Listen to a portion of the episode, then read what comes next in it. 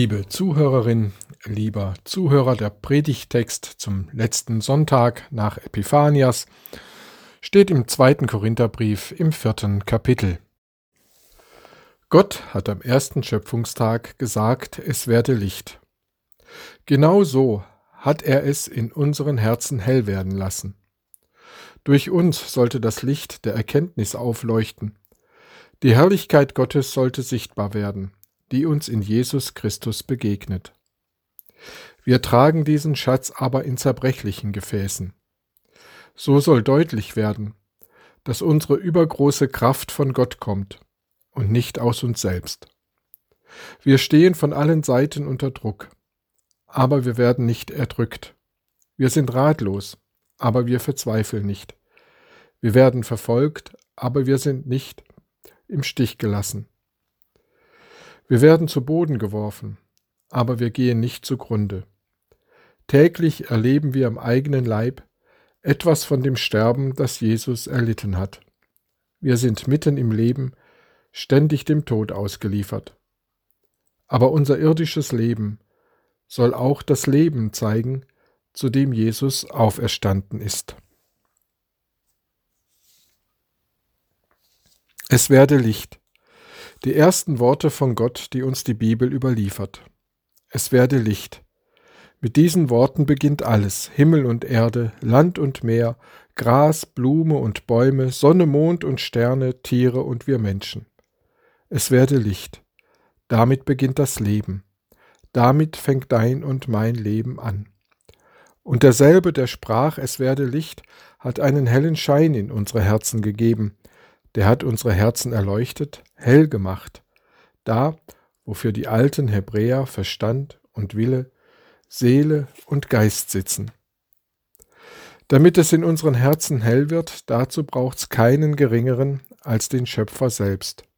Er allein kann uns den hellen Schein geben, der uns Jesus Christus aufstrahlen lässt und erkennen lässt. Es werde Licht. Glaube, Vertrauen, Zuversicht auf Jesus Christus. Wie am Anfang der Schöpfung beginnt mit diesen Worten ein neues Leben. Es werde Licht. Nun sagen manche gleich schön und gut, schön und gut. Davon wird aber nach außen wenig sichtbar. Man spürt so wenig davon, es dringt kaum nach außen. Ja, sagt Paulus und wechselt das Bild den hellen Schein, das Licht in unseren Herzen, nennt er nun einen kostbaren Schatz, einen kostbaren Schatz in zerbrechlichen Tongefäßen. Von außen sieht man da nicht gleich, was drin steckt. So sieht man manchen Christen auch nicht gleich an, was in ihnen steckt, welch kostbares Gut da in ihnen verborgen liegt. Und doch steckt da eine überschwängliche Kraft, eine übergroße Kraft in einem jedem, der glaubt in dir, in mir. Und nun sagt Paulus eigentlich ein ungeheuerliches Geheimnis. Wir tragen ein Licht und einen Schatz von Gott in uns, der uns zumutet, das Sterben Jesu in unserem zerbrechlichen Leben zu ertragen, damit das Leben des Auferstandenen sich in unserem irdischen Leben zeigen kann. Ein wenig kompliziert. Was Paulus meint, Christen sind leidensfähig, weil sie wissen, das ewige Leben kann mir niemand nehmen. In unserer Schwäche zeigt sich Gottes Kraft.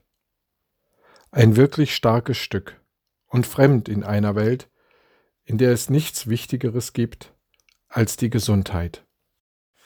Letzten Samstag zeigten die katholische Kirchengemeinde Munderkingen, die evangelische Kirchengemeinde Munderkingen und die Freikirche Treffpunkt Leben den Dokumentarfilm Real Life. Ich kann den Film nur wärmstens empfehlen. In dem Film wurde das Leben und Sterben von Philipp Mickenbecker gezeigt. Er war zusammen mit seinem Zwillingsbruder Johannes die treibende Kraft der Real Life Guys, die ein U-Boot aus Badewannen bauten.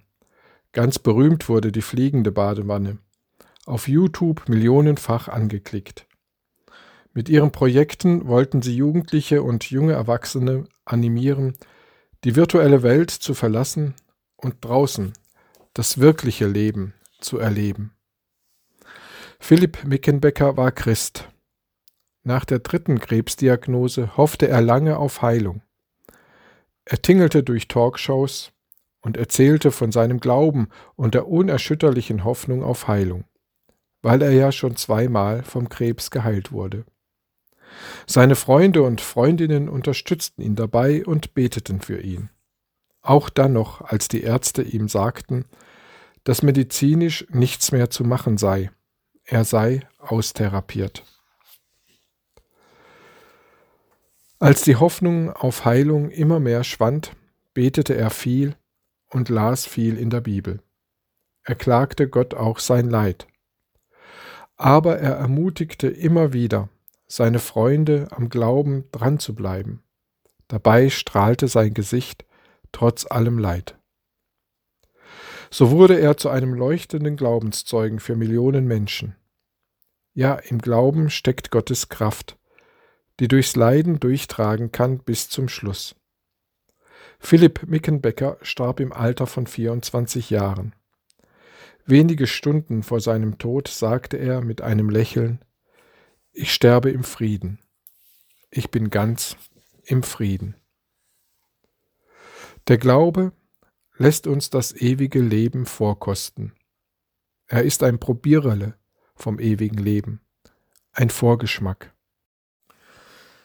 Wir haben diesen Schatz in zerbrechlichen Gefäßen aus Erde und Ton. Wir tragen ihn in uns, in unserem sterblichen Körper. Das ist wahr.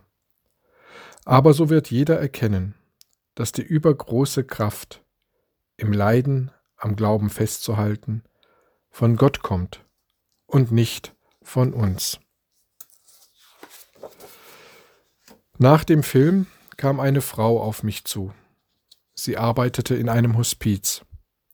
Sie sagte, ja, ich kann bestätigen, dass Christen leichter sterben. Sie können leichter loslassen, weil sie wissen, ich werde getragen. Ich weiß, wohin ich gehe. So war es auch bei meinem letzten Gespräch mit meiner Mutter im Krankenhaus. Als ich sie fragte, Hast du Angst? Da antwortete sie mir, Nein, ich habe ja einen Herrn. Ich kann mir nur wünschen, ich kann nur hoffen, ich kann nur darauf vertrauen, dass mir dieses Licht, dieser Schatz, dieser Glaube täglich neu von Gott geschenkt wird. Ich schließe mit den Worten eines Erstklässlers. Pfarrer, Gott ist wichtig, er schenkt uns gute Gedanken und ich füge hinzu, auch im Leiden.